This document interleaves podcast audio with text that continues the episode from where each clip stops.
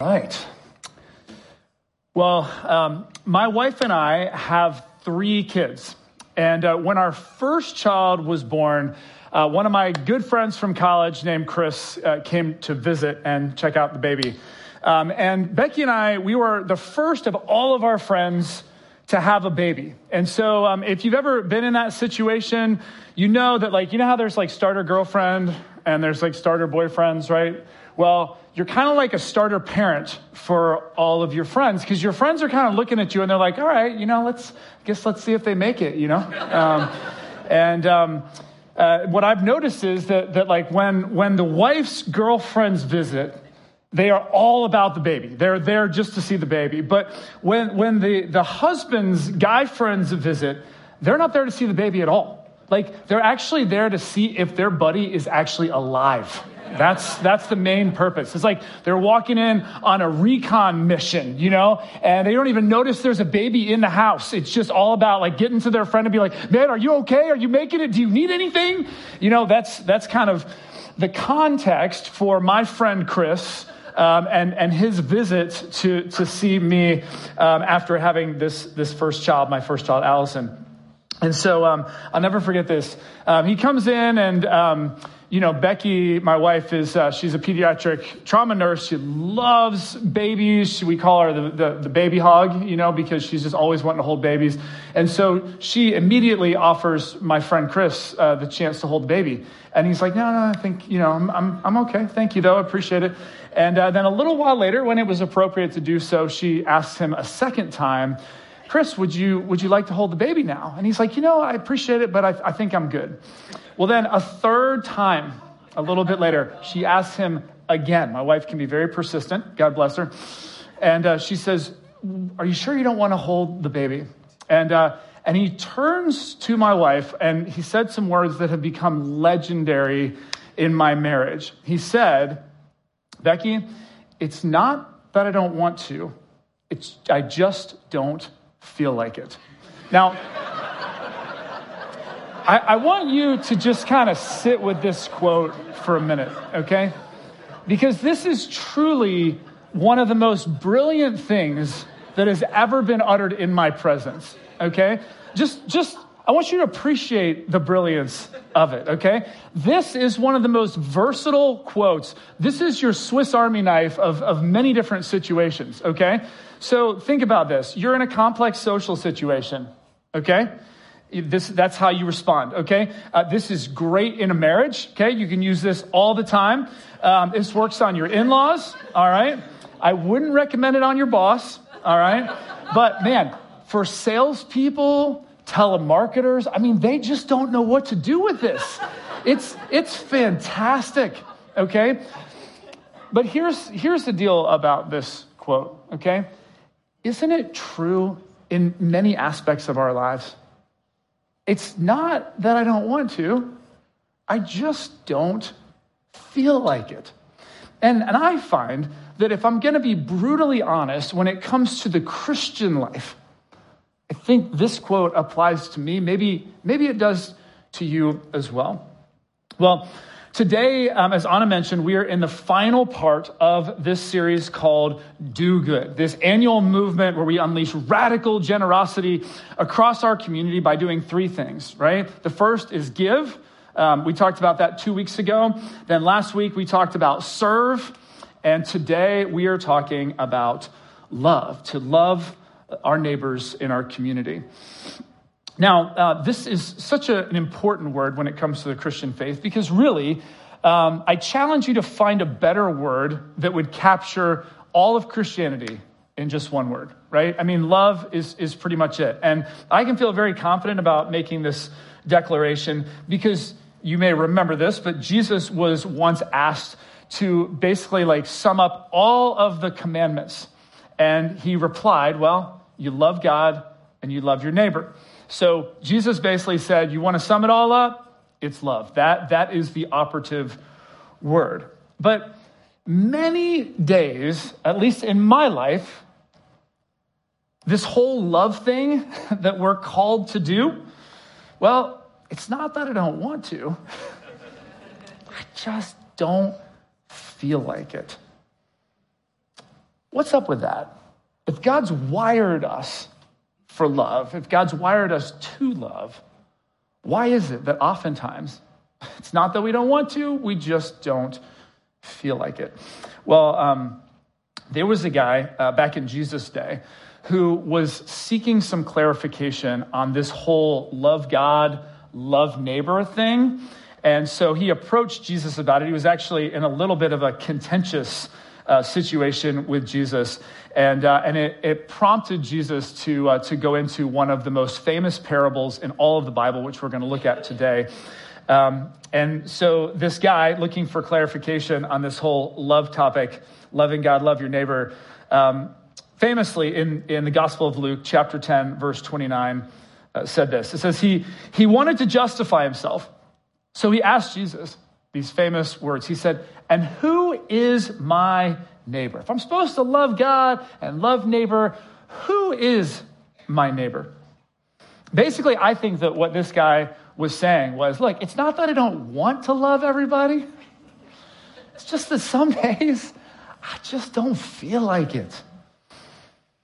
And, um, and in reply, Luke 10 30, Jesus launched in to the parable of the Good Samaritan. Says, Jesus said, A man was going down from Jerusalem to Jericho when he was attacked by robbers. They stripped him of his clothes, beat him, and went away, leaving him half dead. Now, um, a little bit of context for you. So, the trip from Jerusalem to Jericho, it says the man was going down from Jerusalem to Jericho. So, Jerusalem was 3,300 feet above Jericho. Okay, so he was going down this mountain pass. The, the, the journey was a 17 mile trek. And uh, there were all kinds of twists and turns. There were nooks and crannies. There were places where um, people could hide out, and you could be surprised on this road. And so um, basically, it was, a, it was a very dangerous route. And so, as Jesus tells this story of this man who gets attacked by robbers and is beaten and stripped of his clothes and he's left half dead, everyone hearing this story would immediately go, "Oh my goodness, this is this is a terrible. This is like the worst of the worst situation for this guy. I wonder what's going to happen to this man." And then Jesus continues. He says, "A priest happened to be going down the same road. Now, this would have been immediately heard as very good news for that man because the priest was like the holiest and most respected man in the Jewish faith. So here comes this priest, and, and Jesus says, And when the priest saw the man, he passed by on the other side, which would have immediately made anyone listening go, Wait, what? Pass by? Jesus continues, verse 32. He said, So too, a Levite. Now, a Levite was like on the holiness scale, you have like the priest, and the Levite would have been like one level down, one level below the priest, okay? A Levite, when he came to the place and saw the man, passed by on the other side. Now, at, this point, everyone would be looking around going, what in the world is going on here? Are the two of the most esteemed people in our society, and they just pass by this guy who's clearly in need. What's happening? And so, what I want us to do is just, I'm going to ask for a little audience participation this morning, nine o'clock crowd. Uh, I, I, believe in you guys, all right? Hopefully, you've had a cup of coffee. You can help me out a little bit. But here's the question that I want us to, to, to talk about a little bit, okay? I need your help to just call some, some answers out. Here's the question Why didn't they help? Why didn't they help that man? Who knows? Somebody else, they didn't feel like it. Very good. You get a, you get a check on your chart. Okay, they didn't feel like it. What else? Pride. Pride. They were in a hurry. Yeah, those, those are good. He was naked and they were afraid. That's pretty good. That's pretty good. Yes, yes. Okay. Anybody else? Any other theologians out here? Any scholars? Yeah, so there was this issue, and I want to talk about this for a second because, um, because often there's the, it's, it's uh, back to the Old Testament that there was a passage that talked about um, if a priest touched a corpse, then they were unclean, and they were unclean for seven days, and they couldn't do their religious duties. But um, I think it's, it's worth noting that this man wasn't a corpse, right? He was only half dead, okay? So, so he's not a corpse at this moment. And even if he did, say, die in the arms of this priest, what you have to remember is that all three of these men were traveling from Jerusalem to Jer- Jericho. They were going down this road. So the priest and the Levite, they'd already done whatever their religious duties were. And so the, the, the, whole being clean thing, that, that actually wasn't this, this major deal. What was a much bigger deal was the fact that this man needed help and he was dying, okay? So, so you may have heard like, oh, we got to let these guys off the hook. They're on the hook, okay? You, you better know that Jesus had these guys on the hook. This is part of his whole building of this amazing story and why Jesus was such a, such a famous storyteller. All right. Any, anyone else think of, of any other reasons why um, just, just again, just not like religious or theological reasons, but any other reasons why, like, man, they just, why didn't they help this guy? Anybody? Maybe they didn't care. Yeah, maybe they didn't care. Um, I, I, don't know if anybody else passes out at the sight of blood like, like I do, okay? But I mean, I, I just also would say, like, I, I just wouldn't be able to handle it. You know, I'm just going to be honest. Like, I don't, I don't, I, I might have just passed out and died right on top of that guy. Okay, so so um, okay, I want to I want to put up a number of of the responses. Okay, because what I want you to to just look at for a second, because really this story is also our story. So for us, it's not that we don't want to, right? It's just that we don't always feel like it. And why? Why? What is it for you? The opportunities that you get. Okay, what is it for you that stops you? That makes you want to pass on by? Well, we don't know the reason why the priest or the Levite kept on going. Maybe it was a combination of these things. But regardless, they didn't stop, right? That's Jesus' point. They didn't stop. They should have stopped. They didn't stop. Um, and for, G- for Jesus' Jewish audience, uh, they would have been pretty disgusted in that moment. Now, I mentioned that Jesus was a master storyteller. And uh, what you need to know about uh, where everyone was expecting the story to go next was, um, was let me just give you a little bit of background. So, in, in Judaism, basically, there's three types of people, okay? There's three types of people. There's, um, this is back in Jesus' day, there's the priest, there's the Levite, and there's the Israelite. Those are the three different types of people.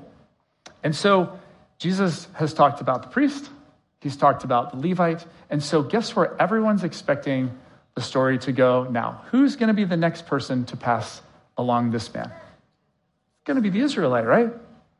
But this is what made Jesus so brilliant and why people, even who aren't Christians today, know this parable and know the point of it. So, this is what Jesus says Luke 10 33. He says, but a Samaritan, as he traveled, came to where the man was. Now, today, you know, and we're just so used to having heard that this is the Good Samaritan story. So when we when we see the word Samaritan, I'm like, oh, cool! Like this guy's going to get help. You know, this is a Good Samaritan. This is so great. We remember the story of what this guy did. But man, for the original audience, hearing this story for the first time, when they heard that a Samaritan now comes on the scene, oh man. Okay, so if you if you're not familiar with Samaritans, Samaritans were people of Jewish faith who had married outside of the Jewish faith. They were considered traitors to the faith. Okay? They were they were actually Samaritans and Jews were hated rivals of one another. I mean, for, for a Jewish person, like a Samaritan, this, this was like worse than somebody who's living in Washington, D.C. and actively cheering for the Dallas Cowboys, okay? I mean, it's worse than that, if you can believe that, all right? So, so when, when Jesus says, and then a Samaritan comes on the scene, you know what everyone's thinking? Oh man, this guy's half dead. He's about to be all the way dead, okay? Because this Samaritan is just going to finish him off. It's over. This guy's done. But check out how this story turns. But a Samaritan, as he traveled, came where the man was, Jesus says. And when he saw him, he took pity on him. In the Greek, this could also be rendered he was moved with compassion for him. it says the Samaritan went to the man and bandaged his wounds, pouring on oil and wine. Then he put the man on his own donkey, brought him to an inn, and took care of him. And then, verse 36, Jesus famously asks, Which of these three do you think was a neighbor to the man who fell into the hands of robbers? I mean, you talk about a plot twist. And it says that this expert in the law, the man who was coming for clarification on who is my neighbor exactly, this expert in the law said to Jesus, the one who had mercy on him. And you just got to appreciate the fact that this man probably hated Samaritans so much that he couldn't even bring himself to say the word. He just said the, the one who had mercy on him. And Jesus, in his brilliance, makes this despised Samaritan the hero of the story so that no one would miss his point. No one would miss what Jesus was trying to get across that there's no one who's not your neighbor. Well, let me say that in just slightly a different way. What Jesus, I think, wants us to, to know is there's no one you shouldn't love. Who's my neighbor? I mean, aren't there some exemptions? Like, I'm sure we don't have to love everybody. There's no one you shouldn't love. That was why he made this story so piercing, so dramatic. I mean, this was so in your face. And so just take this in for a second, okay? I mean, maybe you just spent Thanksgiving with somebody and you're like, oh, wait a minute, Jesus. There's an exception to this, okay? Clearly, you don't mean this person I just, I just hung out with for the past few days. All right, yes. There's no one that you shouldn't love. I mean, this is radical, all right? Anybody who says that the Christian faith is just, oh, it's just, you know, easy peace and love. I mean, no, no. There's no one that you shouldn't love. There's no one who's not your neighbor. Mm. And then Jesus said these final words to that man. He's clearly looking for a loophole, you know, when he didn't feel like it. Jesus said, Go and do likewise. And really, those are Jesus' words to me, and they're Jesus' words to you today. In fact, they really are our final challenge in this final Sunday of do good. Go and do likewise. Go love your neighbor. That's what Jesus is telling us as the church. So, um, for the past few weeks, we have been doing these different challenges giving, serving, and now loving. And, um, and, and so, you know, we, we've, we've had opportunities to give financially. Uh, there's tons of opportunities to, to go and serve. Um, but then there's also just more informal opportunities where you just sort of pray and ask God, show me opportunities where I can love somebody. Um, I want to invite you one more time uh, to use the yellow card in your seat back and, and hit that QR, or you can just simply go to trygrace.org slash do good. And, uh, and on that page, um, you will see a whole bunch of opportunities to do good, okay? And maybe you want to love your neighbor through some of those different opportunities that you'll see on that page. But for, for others of you, um, even right now, even um, as, as we were talking about, there's no one you shouldn't love. Uh, God may have, for better or for worse, God may have already put somebody in your mind, on your heart, where you're like, dang it, dang it, not that person, okay? And you can't get them out of your mind, but, um, but, but maybe there's something there for you. And I just want you to just kind of embrace that tension and take that up with God. Um, so, um, but regardless, um, here's one more time the challenge for all of us, Grace Community Church. So, as, as Anna and I have been talking about the past couple of weeks, we want to challenge every single one of you 100% participation in this final week of Do Good, that we would go and love our neighbors. We all have opportunities all the time, big, small ways. It's just really a question of intentionality and awareness just saying, God, show me.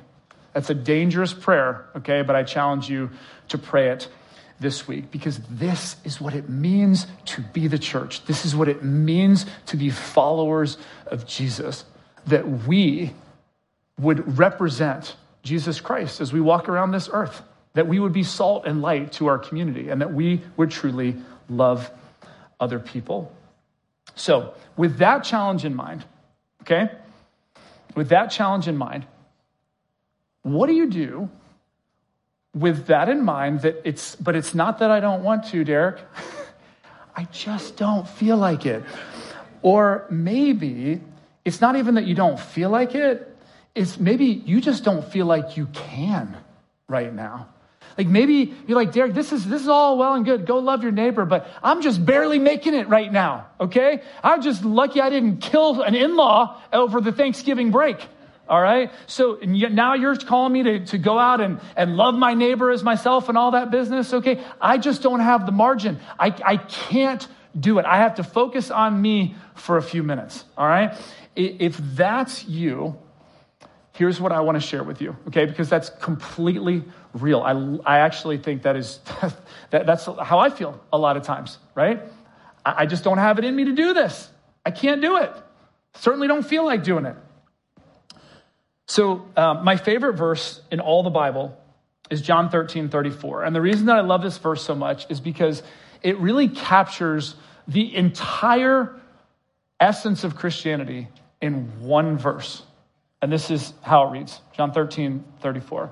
These 11 words, okay? If there's one Bible verse in the entire Bible to memorize, as I have loved you, so you must love one another. That is the whole of Christianity right there. And oftentimes, um, if you read it like I do, um, we gravitate to the second part of this verse, the, the part that is our responsibility, right? That we are supposed to go and love. And we, we, we forget about these first five words. The first five words here, as I have loved you, are just super, super critical. Okay? Because if we just rush in and like, oh yeah, I know, I got, I got to love this person, I got to do good, you know, I got to make this happen, right? We're trying to muster this up all on our own strength. Oftentimes, that's where we come to that place where it's not that we don't want to, but we just don't feel like it. We just don't have it in us to do it. Because the, the truth of the matter is that unless we take time to be loved, we are not able to love. Let me say that again. Unless we take time to be loved, we are not able to love. You know, Jesus was famous, famous for, for you know, all the ministry and all that. Yeah, that was great. But you know he's famous for was often withdrawing to lonely places and spending time with his heavenly Father. He knew that he needed to soak in that love in order to be able to give it to others. And so, what I want us to do is I want us to take a few minutes here at the end of this service. And, you know, before we rush out of here with this goal that we must love, okay, we got to go love somebody. This is the final challenge. Let's take a little time to be loved, okay? Um, when you came in, uh, you got a communion cup, okay? If you didn't get one, please shoot your hand up. Our ushers will come around. Just raise your hand high. Our music team is going to come out, and they're going to lead us in a song. They're going to lead us in a song to help us celebrate communion.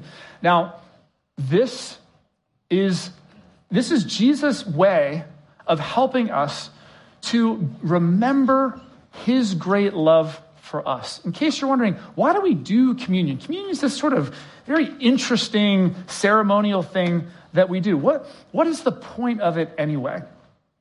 Well, the point of it is that as we, um, and go ahead and take a look at your communion cup right now. Just go ahead and hold it up and look at it. So you've got the, the, the, the bread there, and you've got the cup. And these, these symbolize the body and the blood of Jesus. What they represent is Jesus coming to this earth, living a life that none of us could live, and laying down his life because he loves us that much. And Jesus didn't just want us to hear about this or read about this great love, but he, he was trying to give us something tangible that would remind us, something experiential that we could do, that we would see and feel and touch and taste and smell that would, that would be a tangible reminder of his love for us. And so, what I want you to do is um, I want you, as uh, the team's going to lead us in this final song, is I want you just to be very intentional about being conscious of you are holding what represents Jesus' body and his blood. So I want you to hold this in your hand, okay? And I want you to stand to your feet, if you would. Everybody stand to your feet. We're going to sing this song. Okay, we've just come through Thanksgiving weekend. This is a song giving thanks for God's amazing love for us. It's called Great Are You, Lord. Just hold what represents Jesus' body and his blood. Think about his great love for you. We're going to sing this song together, and then we're going to celebrate communion together.